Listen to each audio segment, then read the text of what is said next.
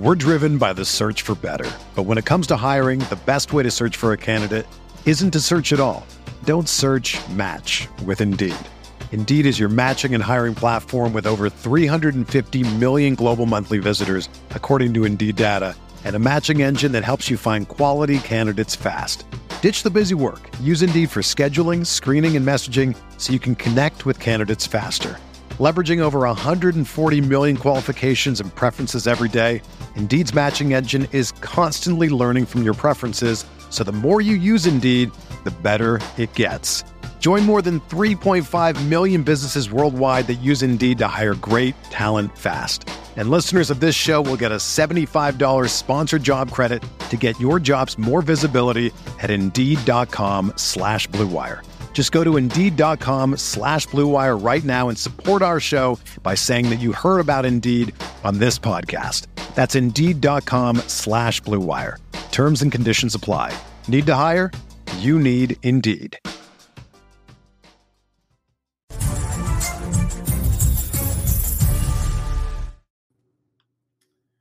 Welcome into the RotoWire NFL podcast brought to you by our friends over at WynnBET. I am your host, John McKechnie, joined as always by the Honorable Mario Puig. Mario, how are you doing on this fine Thursday? Uh, I'm soaked, John. It's it's pouring in Madison, or at least uh, it started pouring in Madison right before I started to bike here. So uh, oh. um, I'm I'm a lot uh, heavier than or a lot damper than I might look at a glance on the screen. I, I might need to throw out this chair when we're done. But uh, other than that, I'm, I'm good. What about you?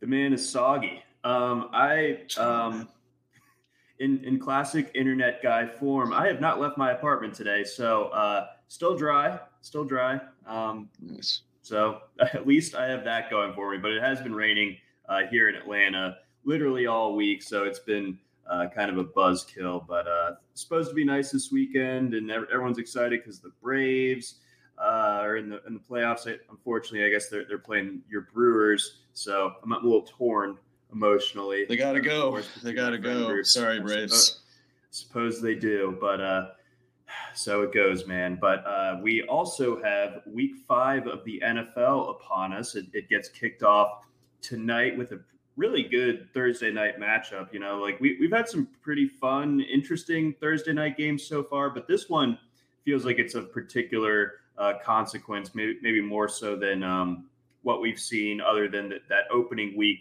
Thursday nighter between the Cowboys and the Bucks, because we get treated to the Rams going up to Seattle to face the Seahawks. The Rams coming off that that kind of not necessarily a head scratcher, but but a a statement win for the Cardinals and a bit of a um, eye opening loss, I, I, would say, for the Rams, at least to to some extent. So, what do you make of that, and in, in, as to how it pertains uh, to tonight's game with, with that with the Rams hitting the road and facing a you know a tough Seattle team? Well, the Cardinals' loss doesn't necessarily mean a whole lot for the Rams. Like in the meantime, I guess the main takeaway I would make on that one is the Cardinals defense might be a little better than we thought because I think I think everybody was right to look at that Stafford offense in the first 3 weeks and conclude, "Oh, this is different. They're probably better than they've ever been." That can still be true and still have a game like the one that they did against the Cardinals, especially if the Cardinals defense keeps looking as good as it has to this point. So, I think they'll bounce back pretty emphatically here against the Seahawks. I think the Seahawks have a lot of real problems and the Rams have kind of, you know, the problem of playing in a tough division and having to deal with a team like the Cardinals. But um, I think that Pete Carroll is, you know, he's pretty much done, and they've shown a lot of the same problems so far this year that they've had for several years now, and they're even kind of. I don't. It's not quite the same as as last year, where they you know started hot and then got figured out in the second half. It's more like they're still doing the things some of the same wrong things as last year, especially like where's this tempo that they were saying they were going to play with? Like I thought Waldron, the offensive coordinator, was supposed to have some tempo in that offense. They're moving at a crawl. They're playing like 52 snaps a game. That's crazy. So on the one hand, that you would think that would pick up just by sort of chance, even if they don't intend to.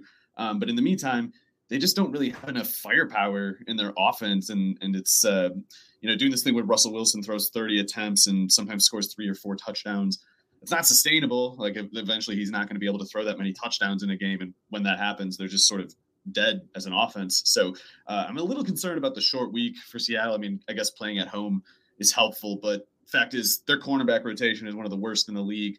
Their defense, I think, is so bad in the secondary that it could kind of just fall apart as, as an entire group to the point where even the run defense starts to suffer, even though they have pretty good run stopping personnel.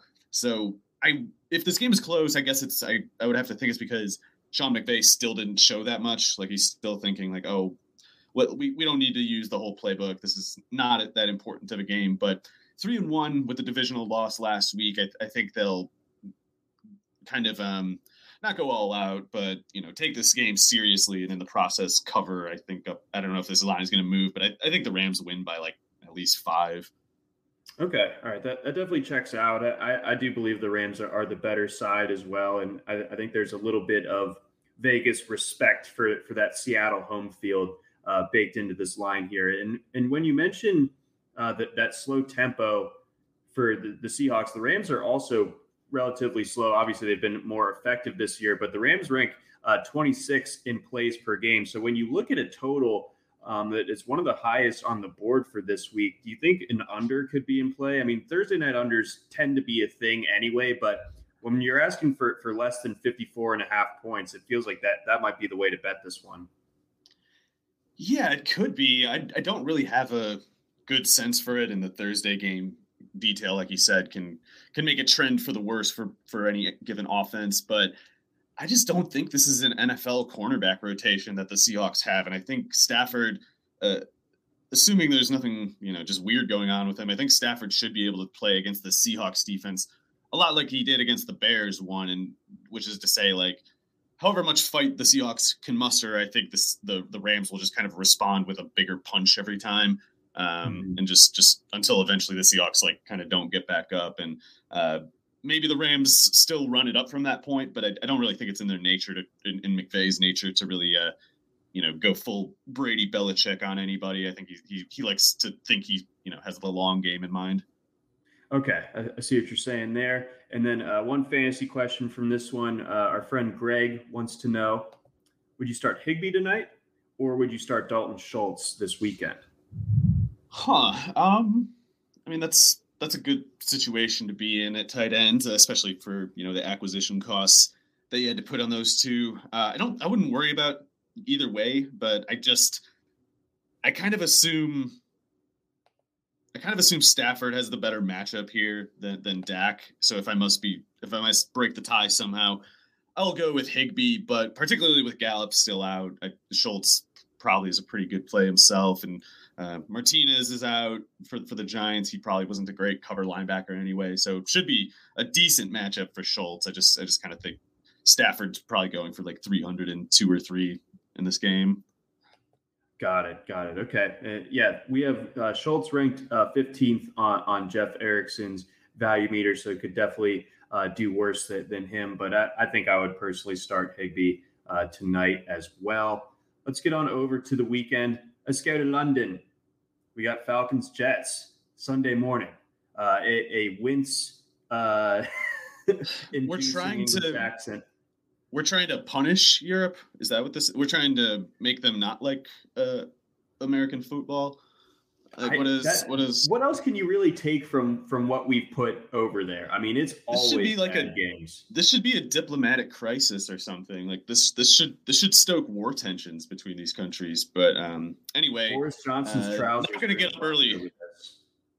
Yes, uh, I'm not gonna get up early for this one, John. Um, but I will say, uh, I don't know what to, I don't know what to make the the London travel detail, but in terms of just how the teams match up, it I would say the Jets are the better team, even though they look pretty bad. I mean, the Falcons, they've shown some hints of life, I guess, but not really. It's just they played other bad teams, and there's a lot of ugly in the NFL sometimes. And if if you're in a lot of ugly games, you just kind of win. If it's some occasionally, you know, it's like one score games are just kind of like a random result. So I don't think the, the Falcons are any good. I think they still have a bottom three roster, whereas the Jets are only like bottom seven or eight or something like that. And uh, you know, Zach Wilson at least last week showed if the pass rush isn't getting to him, he has a chance. And uh, this Falcons team doesn't have a pass rush, so uh, should be a pretty decent spot for Wilson to to build on last week. So Mario, uh, circling back specifically to the Falcons, uh, you and I are in a Survivor League together uh, in Derek VanRiper's Pentathlon. Would you like to share yeah. with the class the, the roller coaster of emotions that you were on last Sunday, taking the Washington football team as your Survivor pick? Um, so I haven't I probably haven't taken this as seriously as I should. Uh, I, I, don't I don't budget time well, so I, I, kind of just I look at the Survivor and I I just pick something. Week one, this is a two chance Survivor to be super clear because I took uh, the Jaguars in Week one because like eh, they could they could probably win a game, maybe this one. Uh, that was wrong, but uh, yeah, I took Washington last week. It was the first one in the list, and I was like, hey, that's not bad. I'll, I'll just go with them. Uh, so yeah, I was I was uh, I, I forgot that I picked them long enough that I didn't really go on the roller coaster. I just checked later and I was like, oh, that was a pretty stupid idea, huh? Oh, anyway, uh, on to the next week. Don't I can't use Washington anymore. It's a shame, but um, oh man, yeah, I can't believe you, you yeah. burned that match uh, that that early. But um, yeah, yeah. Was, so the the, the the Washington defense is a mess, and I don't know what Jack Del Rio's issue is, but I, I would imagine Ryan looks worse against the Jets defense, even though you know it's it's it's not a great one in its own right. Yeah, th- this one is going to be really sloppy. Um, I, I, think overall, I think that the London games just tend to be that way. That this one has an over under of 46. I, I like the under in this one. I, I like them hmm. in London in general. Um, I think both these offenses are yeah, like like I said, kind of a mess. Although you know, I, I, will give Wilson credit where it's due. I thought that he looked far and away the best that he's looked so far um, a week ago against the Titans. Yeah. that, that Corey Davis throw was insane. Yeah, that was a that was a good long range throw, and uh, obviously he, he had a really difficult pass rush situation in all the prior games. So um, I do think. I do think he's he's liable to have uh you know kind of just bad rookie plays and if that happens against even the worst NFL defense, let's just say it's the Falcons, it can still go poorly for for that quarterback. But you know, it it should be at worst like a split the difference between last week and the prior three weeks kind of deal.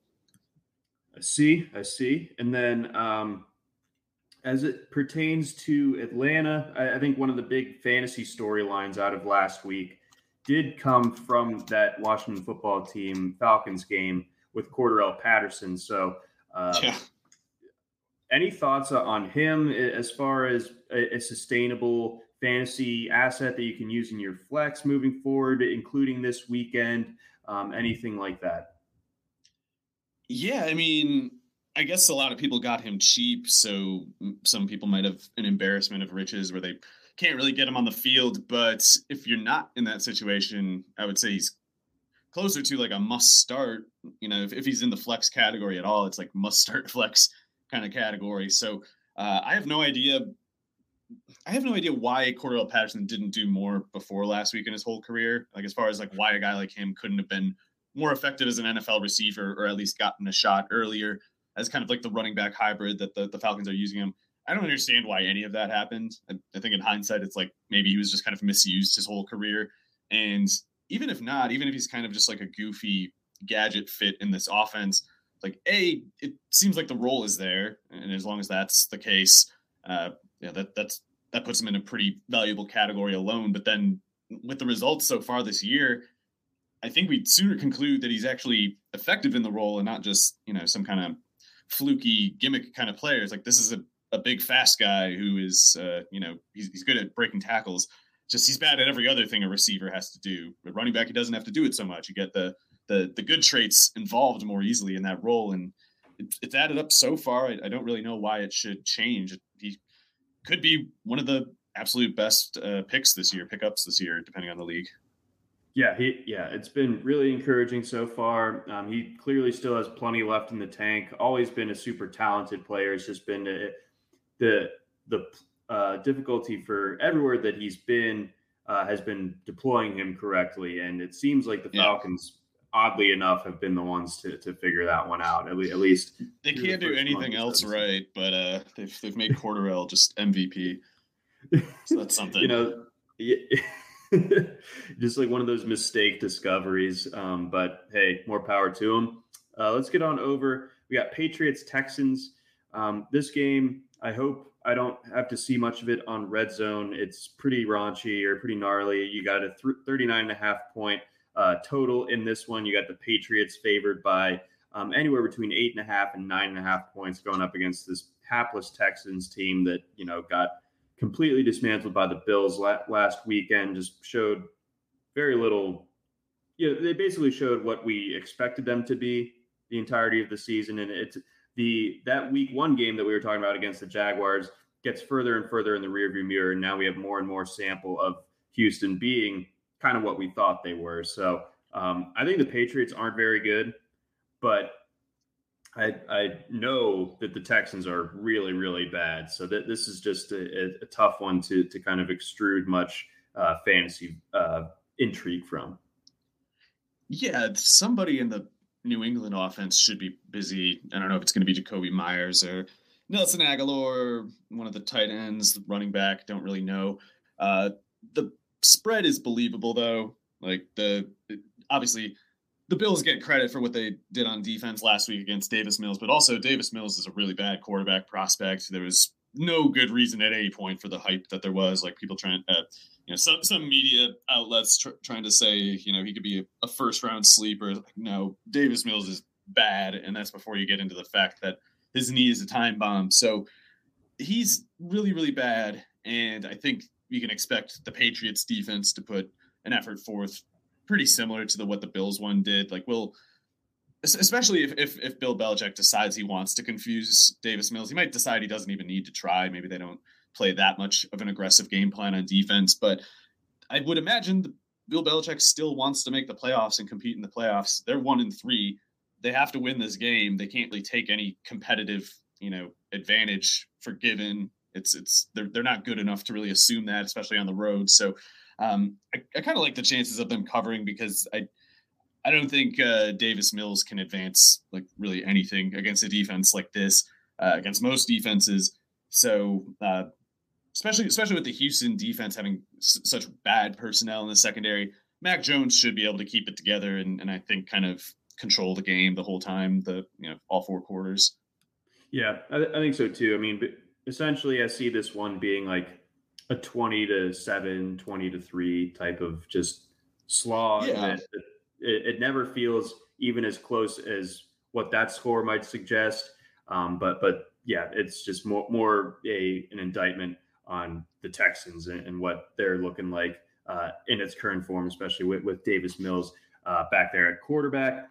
Let's go on over. Vikings lions. Vikings nine point favorites at home. I always have a hard time trusting the Vikings with a big number, but uh, you know I'm starting to come around on them a little bit. Although last week was obviously um, that was you know the the the rock fight of the week um, against the the Browns. Both Cousins and Baker Mayfield looked really really bad. I thought, especially after like you know the game kind of got off to a hot start with Justin Jefferson catching that that early touchdown, and then it just kind of uh, thawed out from there. Um, so they're, they're going up against a Lions team that, that let me down. I had a little bit of belief in them coming coming into last week's game against the Bears. I thought they might be able to, to get the win in Chicago, partially because I, I've, I'm just that down on Chicago or have been. That that perspective has changed a little bit too. We'll get to that later. Um, but Lions going on the road here, another divisional game going up against this Vikings team. What say you? I think nine and a half, eight, whatever whatever the number is on the Vikings. That seems a little high to me. And it's definitely not because I think the Lions are good, especially. It's just I don't know if I really like the the Vikings to beat any team by double digit points unless it's, you know, a Falcons, uh, Texans, Jets type team.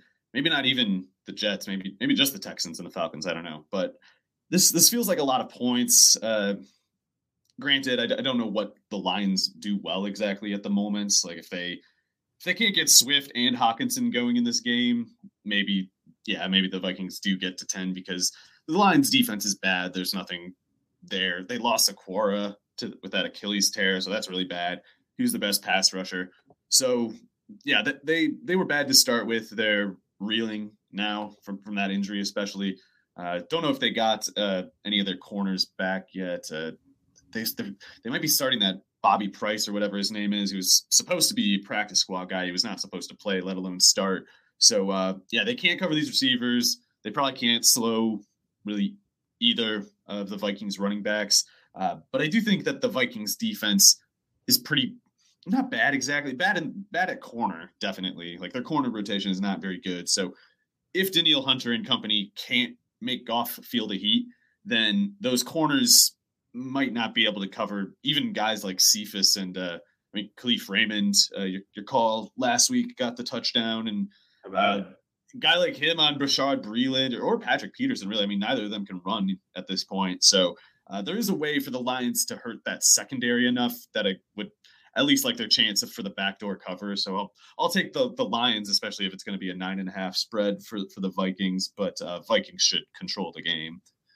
Yeah, I'm with you there. Um, you know, we saw that the Browns have tons of receivers running open a week ago. Mayfield just simply could could not hit any of them for, for the life of him. Like it, so many Odell touchdowns that, that could have been that were just man. He is so lucky. There's like uh, Jacoby Brissett starting games, Carson Wentz starting games because that that was just that that was some of the worst quarterbacking I've seen in a really long time. I, I don't know why you can't it, it's like he's it's like he's intimidated by how good Beckham is or something, and he he chokes because he he's like, wow, that guy's so wide open. I better not miss this one. And then he just like psychs himself out and punts it to the other side of the field. Just just brutal. It's very very bad. It's tough to watch, and um, it, and then like he has moments like that, and then he has moments like the one where he's escaping the pocket and uh decides to high step for some reason. Oh yeah, the high he was going Deion Sanders on them. That was awesome. That was so was good. Incredible. He should he should have yeah. like held the ball out like uh you know that yeah the loaf of bread loose grip. Oh my yeah. god, the absolute best. Uh, sorry for getting too close to the camera there. I was making sure that, that my uh, charger uh, was working. Um, anywho, let's move on over to our next game. But before uh, we get there, we got a quick message from our sponsors over at Blue Wire. We're driven by the search for better. But when it comes to hiring, the best way to search for a candidate isn't to search at all. Don't search match with Indeed. Indeed is your matching and hiring platform with over 350 million global monthly visitors, according to Indeed data, and a matching engine that helps you find quality candidates fast. Ditch the busy work. Use Indeed for scheduling, screening, and messaging so you can connect with candidates faster. Leveraging over 140 million qualifications and preferences every day, Indeed's matching engine is constantly learning from your preferences, so the more you use Indeed, the better it gets. Join more than 3.5 million businesses worldwide that use Indeed to hire great talent fast. And listeners of this show will get a $75 sponsored job credit to get your jobs more visibility at Indeed.com slash BlueWire. Just go to Indeed.com slash BlueWire right now and support our show by saying that you heard about Indeed on this podcast. That's Indeed.com slash Blue Wire. Terms and conditions apply. Need to hire? You need Indeed. Whether you're a world class athlete or a podcaster like me, we all understand the importance of mental and physical well being and proper recovery for top notch performance. That's why I'm excited that Unifyd Healing is sponsoring this podcast. Unifyd Healing is a new and super innovative global network of wellness centers powered by Energy Enhancement System, or EE System. If you haven't heard of the EE System, you'll want to listen up. This technology promotes wellness, deep relaxation, purification, and rejuvenation. In hundreds of locations across the globe, access to a center is easy and affordable. Interested in experiencing the EE system technology for yourself? Go to unifydhealing.com slash bluewire to learn more and find a center near you. That's U-N-I-F-Y-D healing.com slash bluewire. No material or testimonials on the Unified Healing website are intended to be viewed as medical advice or a substitute for professional medical advice, diagnosis, or treatment. Always seek the advice of your physician or other qualified healthcare provider with any questions you may have regarding a medical condition or treatment and before undertaking a new healthcare regimen, including EE system. When you need mealtime inspiration, it's worth shopping Kroger, where you'll find over 30,000 mouthwatering choices that excite your inner foodie. And no matter what tasty choice you make, you'll enjoy our everyday low prices, plus extra ways to save, like digital coupons worth over $600 each week. You can also save up to $1 off per gallon at the pump with fuel points. More savings and more inspiring flavors make shopping Kroger worth it every time. Kroger, fresh for everyone. Fuel restrictions apply. All right, next up, we got Saints versus football team. Saints one point favorites on the road. Saints, uh, they kind of broke my trust, man. Last week, you're you're at home, first game at the Superdome uh, of the year, and you let Danny Dimes come in and beat you in overtime when you're touched when you're seven and a half point favorite. I, I you know, I, I got the Saints in timeout right now. I certainly can't trust them to cover. Yeah, I mean, uh, I, the Saints are one of the most confusing teams I can remember seeing because after week one, at least, we, we we always have to take them seriously to some extent. Like we know they can beat most teams. You can't really count them out the way you would teams like the Texans and Falcons. But the the how to actually imagine them winning any given game is almost impossible. It's like what do they even do? Uh, it's like every every time they win a game, it's because it's just like well, Juwan Johnson had that one player. Uh, Harris had that one play, and that was kind of enough. Then they just sat on the ball and they won 17 to 10. And uh, that could work here. I don't, I don't expect the the Saints defense to look so bad two weeks in a row, but uh, I guess uh, you know Bradley Roby. I don't even think has played yet. I don't know what the deal is. I would have thought they could have just plugged him in, replaced Paulson Adebo right away. Maybe they do here. If Roby can play, if Lattimore is decent, that should be pretty tough uh, that that defense can obviously be tough. They've already shown it this year, and Washington's offensive line probably isn't built to withstand a, a well played, well schemed front seven, especially well. So I don't really see them kind of like I don't really see Antonio Gibson like running over people. Uh, Terry McLaurin probably has to get loose to to kind of keep Washington moving the chains regularly, and I I don't know what to expect as far as that goes. Like McLaurin can beat anybody. It's just Allen is a good defensive coordinator he probably knows that McLaurin will beat him if he doesn't come up with something. So I would expect him to try at the very least. And as long as he neutralizes McLaurin, maybe Heinicke kind of gets a little more, uh, makes more ill-conceived throws, stuff like that. But uh, if, if if Washington doesn't make stupid plays, doesn't turn it over,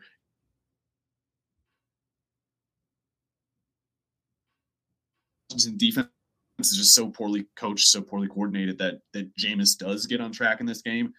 I guess other quarterbacks have looked pretty good against Washington, which is it just doesn't make any sense. I don't know how it's I don't know how it's possible, but uh, it's happening. And I guess until they actually look decent, we have to assume they'll always be, or, or at least for the short term, being uh, not so great on defense, not anywhere near what we expected them to be anyway.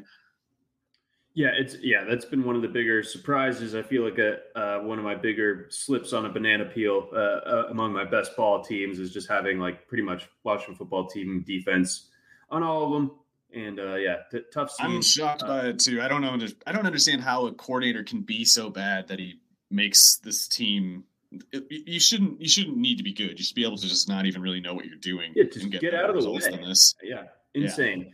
Yeah. Um, question for you. I, I've seen floating around in the, in the Twitter discourse th- this week uh, some consternation over Alvin Kamara of, of, all people. You know, he hasn't scored a touchdown yet, but right. he also had 26 carries last week. He had 24 the week before, had 20 in the season opener. So he's getting rushing work that like he never has before.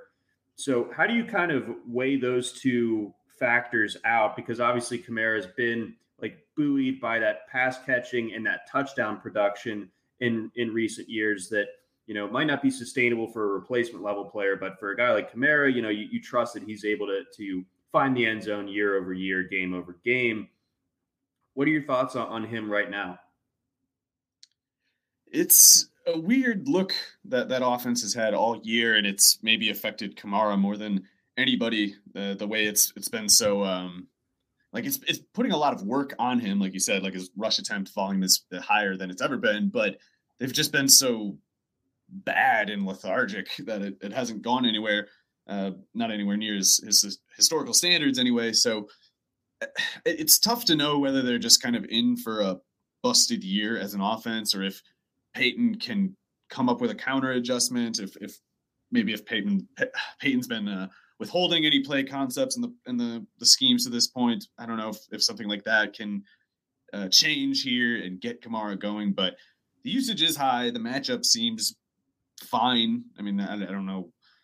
I guess you'd rather attack the, the the Washington defense by the air, but I almost want the you know Winston to start throwing to these receivers more because hopefully that can create some space where Kamara can run some routes so they don't need to give him so many carries specifically. Like if they can take six of those carries that he's had each of the past couple of weeks, turn ideally those into at least five targets, that would be a way for them to, you know, get the whole offense going a little bit. And in the meantime, you know, especially after a week like last week, it's kind of tough to feel uh, you can't really take, it feels uh, a, a, bit of a leap to take for granted that it'll all get better because they really could have used it getting better last week and it never happened. Right. Yeah. Still very strange that it didn't happen a week ago. And, you know, maybe Washington eventually figures it out on defense. Maybe it happens this week um, at home. So, yeah, that things are just, th- this is one of the stranger games uh, on the slate this weekend uh, for sure. Um, let's get on over. We got Dolphins, Bucks. Bucks 10 point favorites in this one at home. Uh, they return home after a couple games away, obviously going out to LA and then uh, back to New England a week ago. An emotional win, of course, for Tom Brady and, and company up there in Foxborough. Now they get to face a Dolphins team that lost to Carson Wentz pretty convincingly. So, um, I, I, mean, this is a, this is the Bucks again, uh, ten point favorites it's a high number for any NFL team, but man, I I, I think that the Bucks steamroll here. Yeah, so if Jacoby Brissett is playing, I think the Buccaneers cover. Uh, i am sure there's been someone as bad, maybe worse, uh, as Brissett has been the last couple weeks, but or last three weeks. But man, I can't I can't really confidently name anybody. Brissett just doesn't do anything, nothing good anyway, and uh, I don't I don't know if there's a defense that I that I would say he can cover against. I don't I don't know uh, if it matters that the Buccaneers have all these corner injuries. I mean, it, it matters to some extent, I guess, but it, it's only it's one of those things that matters in that uh it, it would keep maybe the Buccaneers from covering a 17 point spread. Uh, maybe maybe that's what the difference is. It doesn't get the the Dolphins anywhere near competing because. Uh, they can't throw and no one can run against the Buccaneers. So I would expect this to get pretty ugly. Uh, I, think the the backup Buccaneers corners are totally good enough to to cover this ten points. So, you know, the Dolphins were, were, a team that drew a decent amount of fantasy interest during draft season. Can you feel confident starting really any of these guys? You know, ranging from a Myles Gaskin to a Mike Gesicki uh, to a Jaylen Waddle this weekend. No, uh, in Waddle's case and, and in Parker's case, I would also say that's that's mostly due to Brissett. Like if Tua was out there don't get me wrong, they'd still be a crap offense, but they would be able to move the ball at some point occasionally. Like I don't even think that Brissett can do that. It's like with with Waddle, you're hoping he has that ridiculous 18 target, uh, 12 catch for 50 yard game because that's the best it's going to get with Jacoby Brissett there. So um, I still like some of those players. The receivers are good. Uh, I think there is a way they could have had a decent offense this year, but the, another big problem is the Dolphins don't know what they're doing. They, they have no idea. There's some kind of disconnect between the front office personnel handling and Brian Flores as a coach, or or maybe they're both uh, connected, but neither knows what they're doing. Because the whole theory of this offense is just bizarre. This this thing where like uh, they were just never going to run the ball. I guess this year, like they had Gaskin do a pretty good job last year. They they bring in Brown to to get these eight these eight carries, uh, you know, halfback dive kind of plays, but there's no actual um, like volume candidate in the backfield, and and if they're not going to run, then they're kind of, I guess, going to more of like an air raid kind of philosophy, which they don't have the quarterback or offensive line personnel to do. So um, they're kind of, I think they came into this year without a really good plan, and whatever plan they had quickly was shown for a poor idea and now they're just kind of mashing buttons seeing if they can get their way out of this and i don't think they have a prayer i think they're they're just a badly run team, decent coaches as far as like on field coaching, but don't know what the offense is supposed to be and whatever they thought it was, it's it's it's not going to fly. Yeah, I mean, I'm a proponent of button mashing just kind of as a lifestyle, but you know, if I'm a fan of the Dolphins, I'd prefer my coaching staff to to come up with a little bit more than that. Yeah, they, it seems like they just didn't. I don't know, like they they uh, overslept on the season or something and tried to put a, a game plan together. Just I don't know, right like five minutes before kickoff, and uh, they they're still working on it, and I don't think they'll catch up. Nope, I don't think so either. And, and obviously, the quarterback situation sets them back and just kind of like cements them de- like down towards the basement um, of the AFC East. Uh, before we get to some a message from a couple of our sponsors, quick question for you, Mario. Uh, we got a listener, uh, Whale uh, asking us, would you trade Mixon for DJ Moore right now? Um, there's there's probably some teams that it would make sense for. I, I don't think you really want to like run away from Joe Mixon. Obviously, the the injury's a bit concerning, but it is a low ankle, right? It's not supposed to be yeah. high, so he could be back pretty quick. And more, I think, will basically continue to have the season that he has. But I also think he's maybe had a bit of a best case scenario in this first month. Like Robbie Anderson and, and uh, Terrace Marshall whoever else, they're, they're going to do something eventually to the point they've done nothing. So Moore is a really good player. And I think we both liked him going into this year, John, but uh, I, I would probably need to be rich at running back and poor at receiver before I would make that move right now, even though there are probably some cases where it would make totally good sense. Right. So, you know, if you if you feel good about what you'd be rolling out there running back wise, uh, while losing Mixon, then then I think that move would make some sense because, like you said, DJ Moore has been basically playing at that at that top range of outcomes so far. But I don't know. I think it could continue for for a bit here. I mean, even if uh, Robbie Anderson gets on track, it, it, does feel like Moore is kind of like option A, option B in that passing game, and Darnold seems to be playing at a level that we haven't seen uh, him do at, at, the NFL level. So. Um, yeah, I, I uh, again, team context important for your fantasy here, but um, I, I think I'd be down uh, to move Mixon for, for DJ Moore. Um, before we get on to our next game, we got a message from our friends over at WynnBET. There's one thing we appreciate here at RotoWire, it's making good decisions, and even more so, making the right decision. Listen up, folks. I have an incredible offer for you with RotoWire's newest partner, WynnBET, the premier digital casino and sportsbook app. WynnBET is now the exclusive sponsor for RotoWire's fantasy podcast. WynnBET brings you all the latest action with a user-friendly interface, moneyline bets, boosted parlays, over-unders, round robins, live betting, and so much more at your fingertips. And if you want to break from sports betting, head into WynnBET's digital casino. Take a spin on roulette, double down in blackjack, slam the slots, or try your hand – at Baccarat. WynnBET is currently available in six states as Colorado, Indiana, Michigan, New Jersey, Tennessee, and Virginia, while rapidly expanding. At WynnBET, the possibilities are limitless. WynnBET is currently offering all RotoWire listeners a risk-free bet up to $500 with your first wager. Download WynnBET right now. That's W-Y-N-N-B-E-T, WynnBET, the exclusive partner for RotoWire's Fantasy Podcast. We also got a message for our friends over at Yahoo.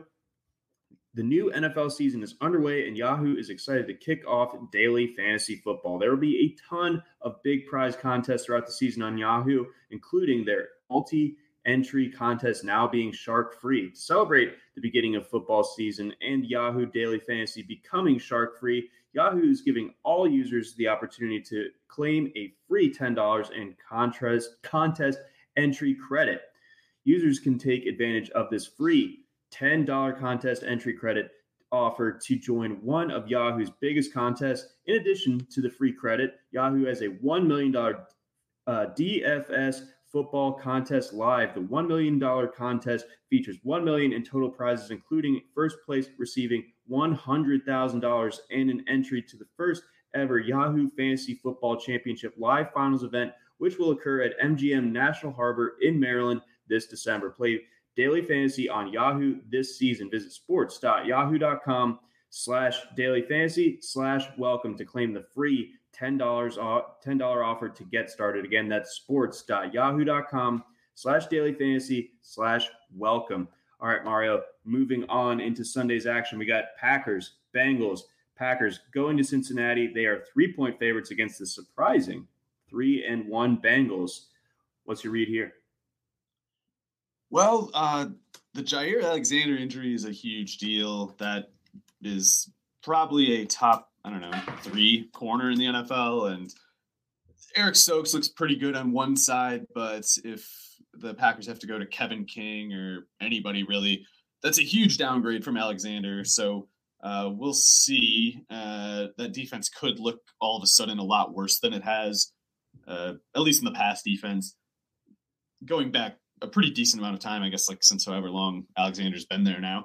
And particularly if Tee Higgins uh, is able to go here, you would think Higgins, Chase, Boyd, that's a lot of stress for a secondary that's reeling, that already was weak on one side, whatever side Alexander wasn't on, was a side you could beat with this Packers uh, defense. So they're, they're really beat up. Bengals have obviously three really good receivers. I I don't want to really pick the Bengals to win exactly, but I also don't want to pick the Packers to win. So uh, I don't know. I, I will I'll be a coward and uh, I'll say the the Bengals cover, but the Packers win uh, by like two. Okay, I, I like it. Um, and then as far as uh, the fantasy angle um, for the Packers is concerned, um, your thoughts on AJ Dillon getting a little bit more run this past weekend, um, and and also Randall Cobb uh, coming out of the woodwork a bit on Sunday.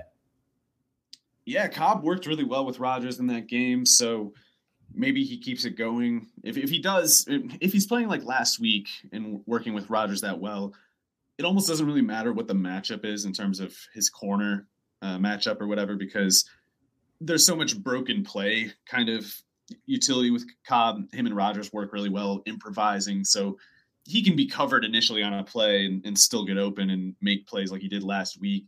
So I, I guess you you have to like Cobb uh, especially if Valdes is Valdes-Scantling back in, yeah, or uh, what is it? Is he on IR? I think, yeah, one of the Packers receivers went on IR. Oh, okay. well, yeah, if, if there if there's if there's snaps, if uh if they're playing a Lazard outside and they're creating more slot snaps for Cobb, then that should keep working. Like I, I don't really think Lazard's going to draw um, a, a, high volume of work. He's pretty good, but the, the target per snap number is definitely going to be much higher with Cobb, and it looks like he might play about as many snaps as Lazard. So uh, that should keep going. Uh, I like AJ Dillon as a prospect. Obviously, I, I, don't really understand though why they took him in the second round if they weren't going to use him more than they have. So uh, last week, a game like that was probably overdue. I think they should try to get him involved more often earlier in games because um, it can beat Aaron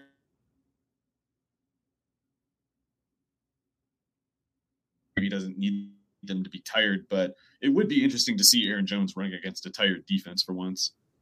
Right, exactly. Um, so we'll see what, what happens there. And I feel like the, the, the Bengals defense, for to their own credit, um, has been respectable this year. Certainly better than it yeah. was a year ago, where you could pick on it completely. Well, Logan Wilson looks really good at linebacker, and uh, I guess um, where's he from? It, but it, Oh, Logan Wyoming. Wilson. He, he was a yeah third rounder from Wyoming last year. That's right, baby. Really good college Go player, Pokes. specifically. Really, what's up? Go Pokes, baby. Laramie, Wyoming.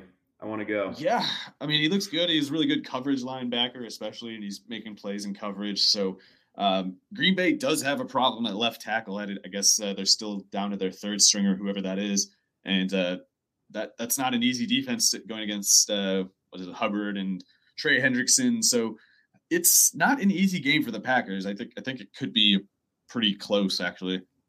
Okay, no, I, th- I think you make a really good case there for for the Bengals. I, I think the, the casual bettor might just see the matchup and lean Rodgers, lean the Packers, but um, uh, the Bengals friskier uh, that, than maybe uh, the public is picking up on, uh, despite their their three three and one record that they're looking pretty solid thus far. Um, let's get on over to another AFC North team uh, one that is on the complete other end of the spectrum, one that just got beaten by both the, the Bengals and the Packers in recent weeks. That would be the Pittsburgh Steelers. They're at home facing off against the three and one Denver Broncos. You know, I, I hate to victory lap this early, Mario, but we were right about the Steelers. Yeah, that was that was kind of an easy one to see coming because you could tell they were just sort of whistling past the graveyard, acting like Ben Roethlisberger was anything other than toast, and that uh, the idea that like a 24th overall running back pick would somehow get them back on track. They showed just fundamentally they weren't really, you know, they, they weren't really on on board with reality. They were just pretending things were were some other way than what they actually were, and now they find themselves here, not really in a position to to change anything. Um, it feels like it could get worse. I, I guess it could get better. It doesn't really feel that possible though. It feels like they're they're kind of maxed out on pretty much everything that they have at their disposal, and it's like you. They hope that going to Matt Canada, having his slight scheme differences implemented, and, and going back to the high volume running back, like that would all bring the Steelers offense back to what it was, you know, ten years ago, and Instead, none of that turned out to be true. They don't really have any more tricks to turn to. Uh, Roethlisberger says he's hurt. I don't really believe him. I think he uh, adds an injury for each embarrassing game, and maybe this is it. Maybe this is the one where he finally says like, "This sucks. I quit," and you know, goes goes and says like, "Hey, my you know my my tum tum really hurts my i need ice on everything right now and uh, put put rudolph in put haskins in i don't know um, against the Broncos, it's not going to go well, whoever the quarterback is, because that defense is pretty tough. Uh, even outside of Mile High, you'd think this Denver defense will, will travel pretty well. And uh, they've got as much cornerback talent as the Steelers do receiver talent. You know, the one way that the Steelers might get a little leverage on someone that they're some opponent, some defense that they're facing, it doesn't apply here. The Broncos corners probably have the advantage of anything. So it's it's not going to get better. And uh, I get, or at least if Najee Harris doesn't just single handedly carry the offense, it really can't get better, and, and that doesn't really seem likely. Right. I mean, like he can he can carry it in the sense that like you know he he's getting the most touches and everything like that, but it doesn't mean he's carrying it very far. He can't um, single handedly beat a tough defense. No, no, I don't think so either. Um, Diontae Johnson having a pretty good start to his season, but you know, Juju Smith Schuster. Yeah not so much. And they, you know, again, it all kind of starts and ends with the offensive line and Roethlisberger, and they just seem to be in deep, deep trouble. Um, your thoughts on, you know, the, the, the Steelers defense is still pretty good. Uh, you know, over the course of a game like last week where the offense keeps giving the ball back to to Green Bay, and you have a quarterback like Aaron Rodgers, of course, you're going to eventually pay for it. Can the Broncos make the make the defense pay the same way this time around? Um, I'm not sure what I expect for this Broncos offense, and uh, is is Teddy out again? I, I don't know it. Uh... Um, I think he was he was doing like some activity earlier this week, um, and I think he could be cleared as soon as tomorrow, Friday. Okay, well, if Bridgewater's in, then I think I think I would expect them to to win this because I think I think you can play just a, a, war of attrition against the Steelers. Like they can't really move the ball. Maybe you can't move the ball in their defense either, but you can keep it together better than Roethlisberger can. Like you can afford to go into your shell a little bit when you have a defense like Denver's and when you're going against a quarterback in, in the state that Roethlisberger's in with the kind of offensive line that he has. So I think the the check down kind of quarterback, the game manager, can work for Denver in this scenario. So if Teddy can be that, I I think they'll you know eke by. If it's Lock, that's a lot riskier, and it, it could go either way. Like Lock maybe can give them more explosive possibilities than Bridgewater. Not that I really take that for a given, but uh, even if it's true, Lock has a has a much greater ability to sort of just turn a play upside down, even though everything else is going well with it. So yeah. if, if Denver can play the the the kind of just uh, you know Bourbon Bowl kind of thing and win here, and a, Teddy can keep that together at least. All right, I, am in on that um, as well. I think yeah, th- I think we could see a conservative play style still end up winning uh, when it comes to Denver this weekend in Pittsburgh. Got a couple other listener questions for you, Mario. Let, us hear what you think. Um, Chase Edmonds or Damien Harris this weekend? Uh, in PPR, and then uh, Zach Ertz or Maxx Williams. Huh, that is that is a tough one. Um, if Damien Harris is healthy, I think I I, still like Damien Harris. I don't think he's bad or anything. Uh, been a rough couple weeks, I guess. But if, right. if he's able to go, the, the Patriots winning by double digits seems likely to me. I guess it all could be Mac Jones. It could be somebody else, but at least JJ Taylor fumbled last week, right? So um, mm-hmm. I think I think this could be a get right spot for Harris. But if, if you want to go with Edmonds, I would not worry about that either. I mean, he's he's got a certain floor. I don't, I don't know if he can really go over that floor. I don't know if the ceiling is much different from the floor, but he at least gives you that. And admittedly, Harris has been shaky. Is that, so, a, is that a height joke? What? No, I would never make a height joke. I'm I'm I'm listed. Uh, I have the same listed height as as Edmund, so I'm not gonna. Yeah, I guess that, that makes two of us. Yeah, less than Kyler too. So I don't appreciate that. Uh, calling yeah. short thing. Yeah, it's not true. People who are five, people who are under five foot nine are short. I'm like, I'm I'm the line.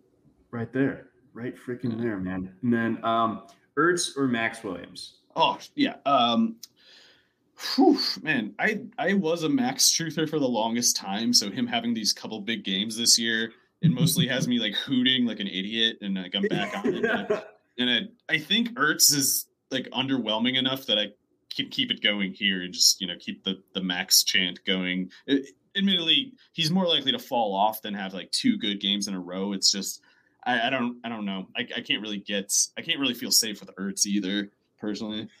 Yeah, and yeah, Ertz. I mean, like like when he's not the the one A at his position, it makes it a little bit tougher. Um, I know we have him ranked higher than Maxx Williams, but I, I might go Maxx Williams uh, myself. And and yeah, I can't get the uh, the image of him hurdling those guys in that bowl game out of my head, even even six years later, however long it's been. Um, let's go. Uh, we got another uh, listener question here, and then we got to run through these games quick. DJ wants to know.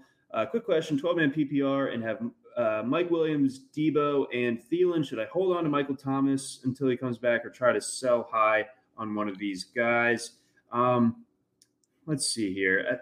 I have I'm actually interested to hear what you say on this one because I have Michael, or I'm sorry, Michael Thomas stashed in a bunch of spots. I don't know if I'm letting go of any of these guys though. I think like I, like I definitely see the the appeal of trying to sell high, and that, but you're also banking on Michael Thomas being good, and the, the the way that the Saints offense has been so far. Obviously, the Michael Thomas uh, re re addition into the offense could could help change things and make the overall offense a lot healthier but I'm not banking on it so much that I'm like rushing to get rid of any of these guys. Obviously, I, I think I would rank Thielen probably third of, of this group, although Mike Williams obviously had the disappointing night um, on Monday, but I still trust him. Um, what say you?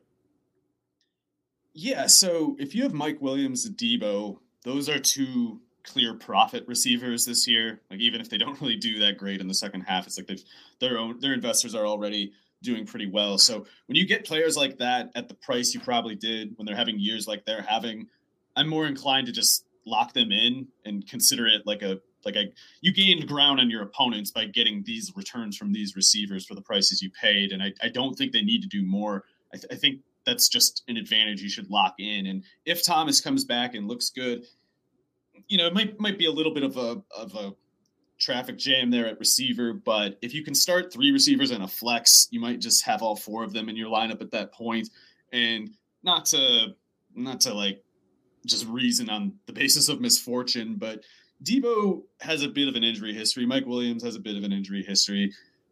There is a chance somebody just gets hurt, misses some time, and, and even in that case too, you'll be glad you had Thomas. In the meantime, I'm kind of skeptical you can get what is what would be enough to make it worth parting with Samuel or Williams. And uh, yeah, Thomas, his his market is pretty low right now, but I, I would almost sooner trade Thomas than any of the others. But I, I, also wouldn't really feel any pressure to move at all.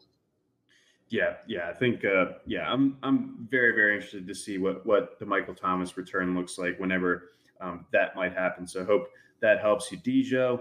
Um, before we get on to our next uh, group of games. We got a message from our friends over at Thrive Fantasy. Come prop up on Thrive Fantasy this season. Thrive Fantasy is a daily fantasy sports and esports app for player props. With Thrive, you can eliminate the countless hours of research and focus only on the top tier athletes that have the biggest impact on the game. Will they go over or under their projected stat totals? Choose 10 of the 20 available player props to build your lineup. Each prop is assigned a fantasy value for both the over and the under based on how likely it is to hit. Hit the most props and rack up the most points to win a share of the prize pool. Thrive has a free $1,000 NFL Week 5 RotoWire uh, contest for RotoWire supporters. Use promo code RotoWire when you sign up, and you will also receive a 100% instant first deposit match up to $100. Download Thrive Fantasy on the iOS iOS App Store or Google Play Store, or sign up by visiting www.thrivefantasy.com. Get in on the action and prop up today. All right, Mario, we got a bunch of games to run through here, so we'll hit these quick. Eagles, Panthers, Panthers, three point favorites in this one. Eagles didn't look as big of a disaster last week as they did, obviously, uh, that Monday Nighter against Dallas. Um, but I, I, think the Chiefs kind of uh, were, were, a little bit passive on, on defense in that one and, and allowed uh, the Eagles to move the ball a decent bit. I don't know if the Panthers are going to be so amenable, and that this one is at home for the Panthers. So um, this that line feels low to me. I feel like the Panthers uh, should take control of this one. Yeah, I didn't expect uh, Jalen Hurts to have the passing volume that he did last week, so I could be wrong again here. But I hate the matchup for him, and uh, he's doing some things well, but I, I, just I worry about this pass rush. I think Burns is, is on a level that people haven't quite noticed yet, and uh, he, he can be a game wrecker in my opinion. I think so too.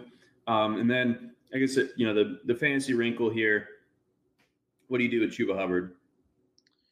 I think you keep him active if you paid to acquire him, or in most cases anyway, because it'd be one thing if you just picked him in the last round and he's just your running back five. It's like you don't that person doesn't really need to think too much about Hubbard, in my opinion. But if you pick if you picked him up, then you presumably did it for the reason of deploying him now. And if if not now, there was never a reason to bid on him. Yep, absolutely. I think that's that's a great way of framing it. Titans, Jags, Titans, four point favorites on the road after having lost uh, as the touchdown favorites oh, to the Jets.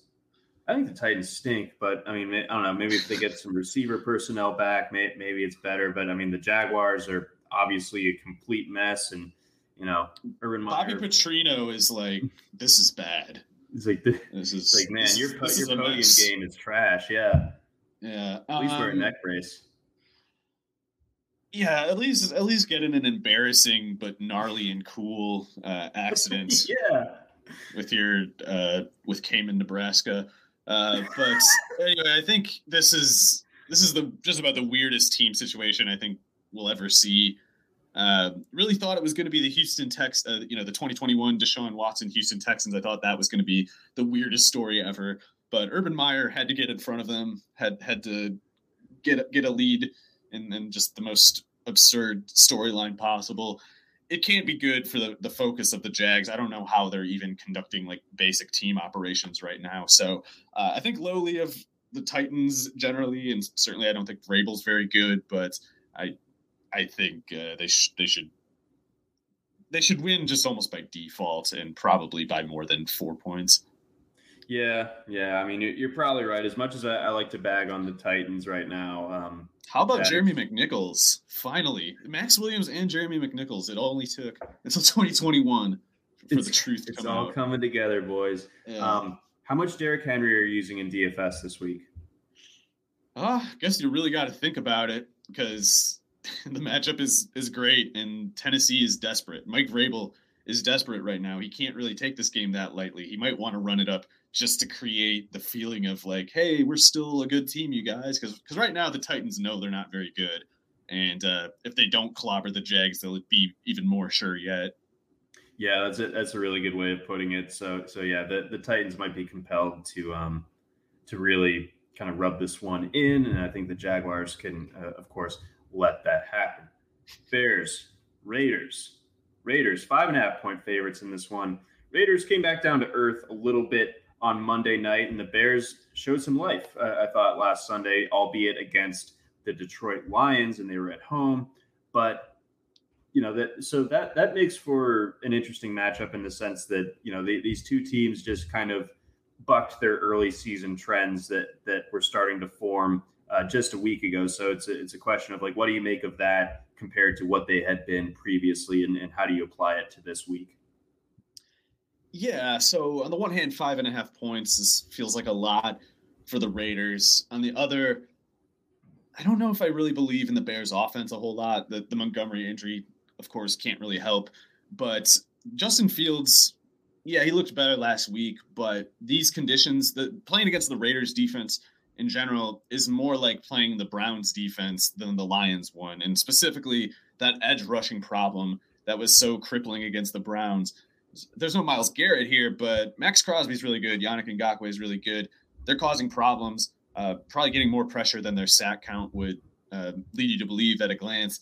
And this team still, the, the Bears still have Jason Peters at left tackle. So I'm a little worried for Justin Fields. Uh, I think he's a good prospect and everything, but I don't think he's got a great offensive line situation. And I think if you have a bad offensive line situation, it tends to show up against a, a team like the Raiders.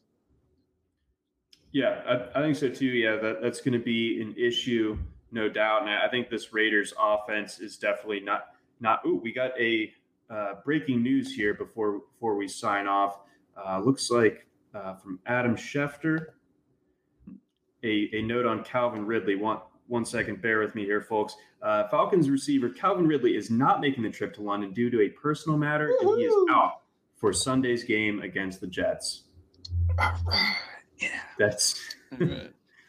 I got a lot of Calvin Ridley.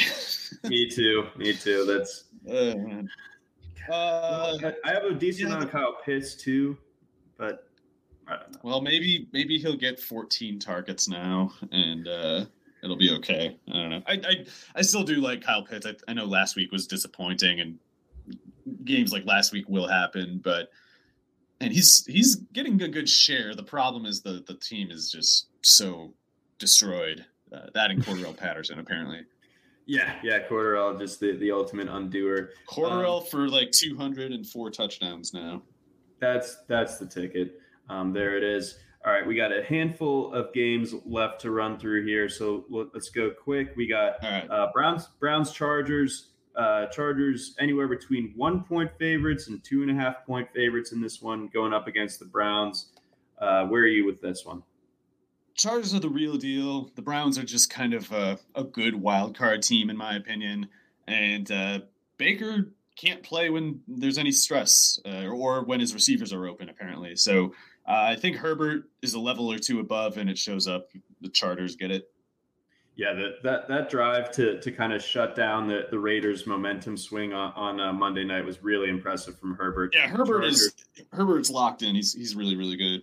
Yeah, he's a beast. Um, Cards, 49ers. Cards, five point favorites at home against the Niners. Trey Lance looking like he'll be the guy. Uh, what say you? It's a dangerous spot for Lance, both because it's on the road and it's because it's this particular defense.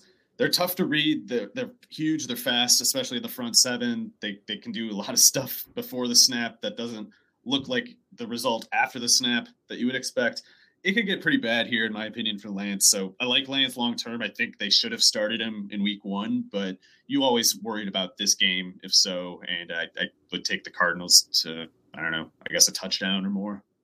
Yeah, the, Car- the Cardinals are, are definitely playing at an extremely high level right now. So that that going up against a rookie quarterback, that that makes me lean. Cards, um, Cowboys, Giants. Cowboys giving seven at home against you know a Giants team that that obviously just got the the kind of out of nowhere win a week ago.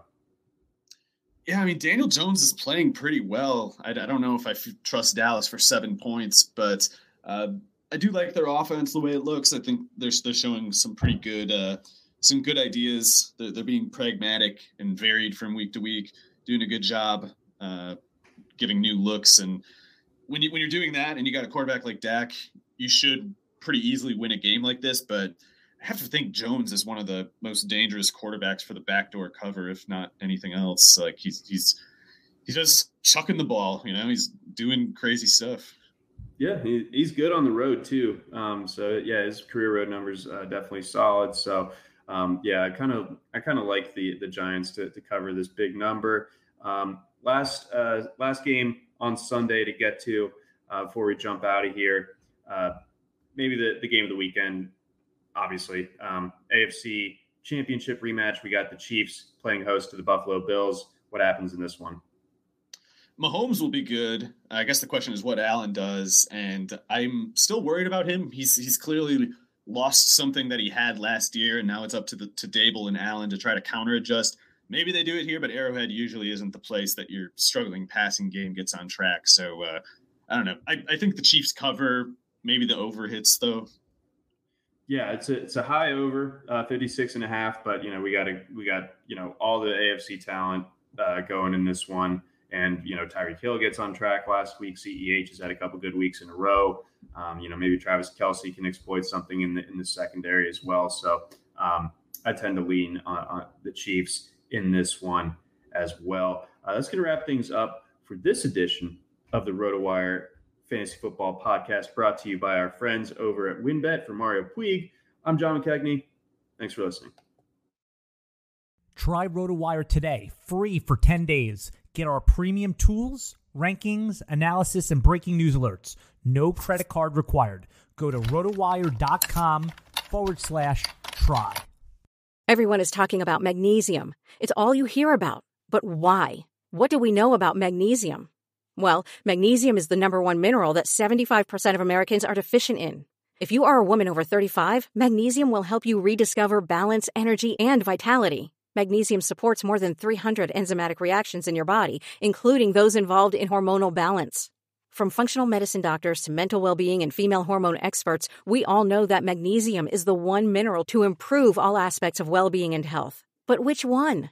Magnesium Breakthrough from Bioptimizers, the trusted choice recommended by leading experts with seven best absorbed forms of magnesium to ensure your body receives the support it needs for overall well being. Go to bioptimizers.com slash balance today and use code BALANCE10 for 10% off. Support your journey to wellness at B-I-O-P-T-I-M-I-Z-E-R-S dot com forward slash balance.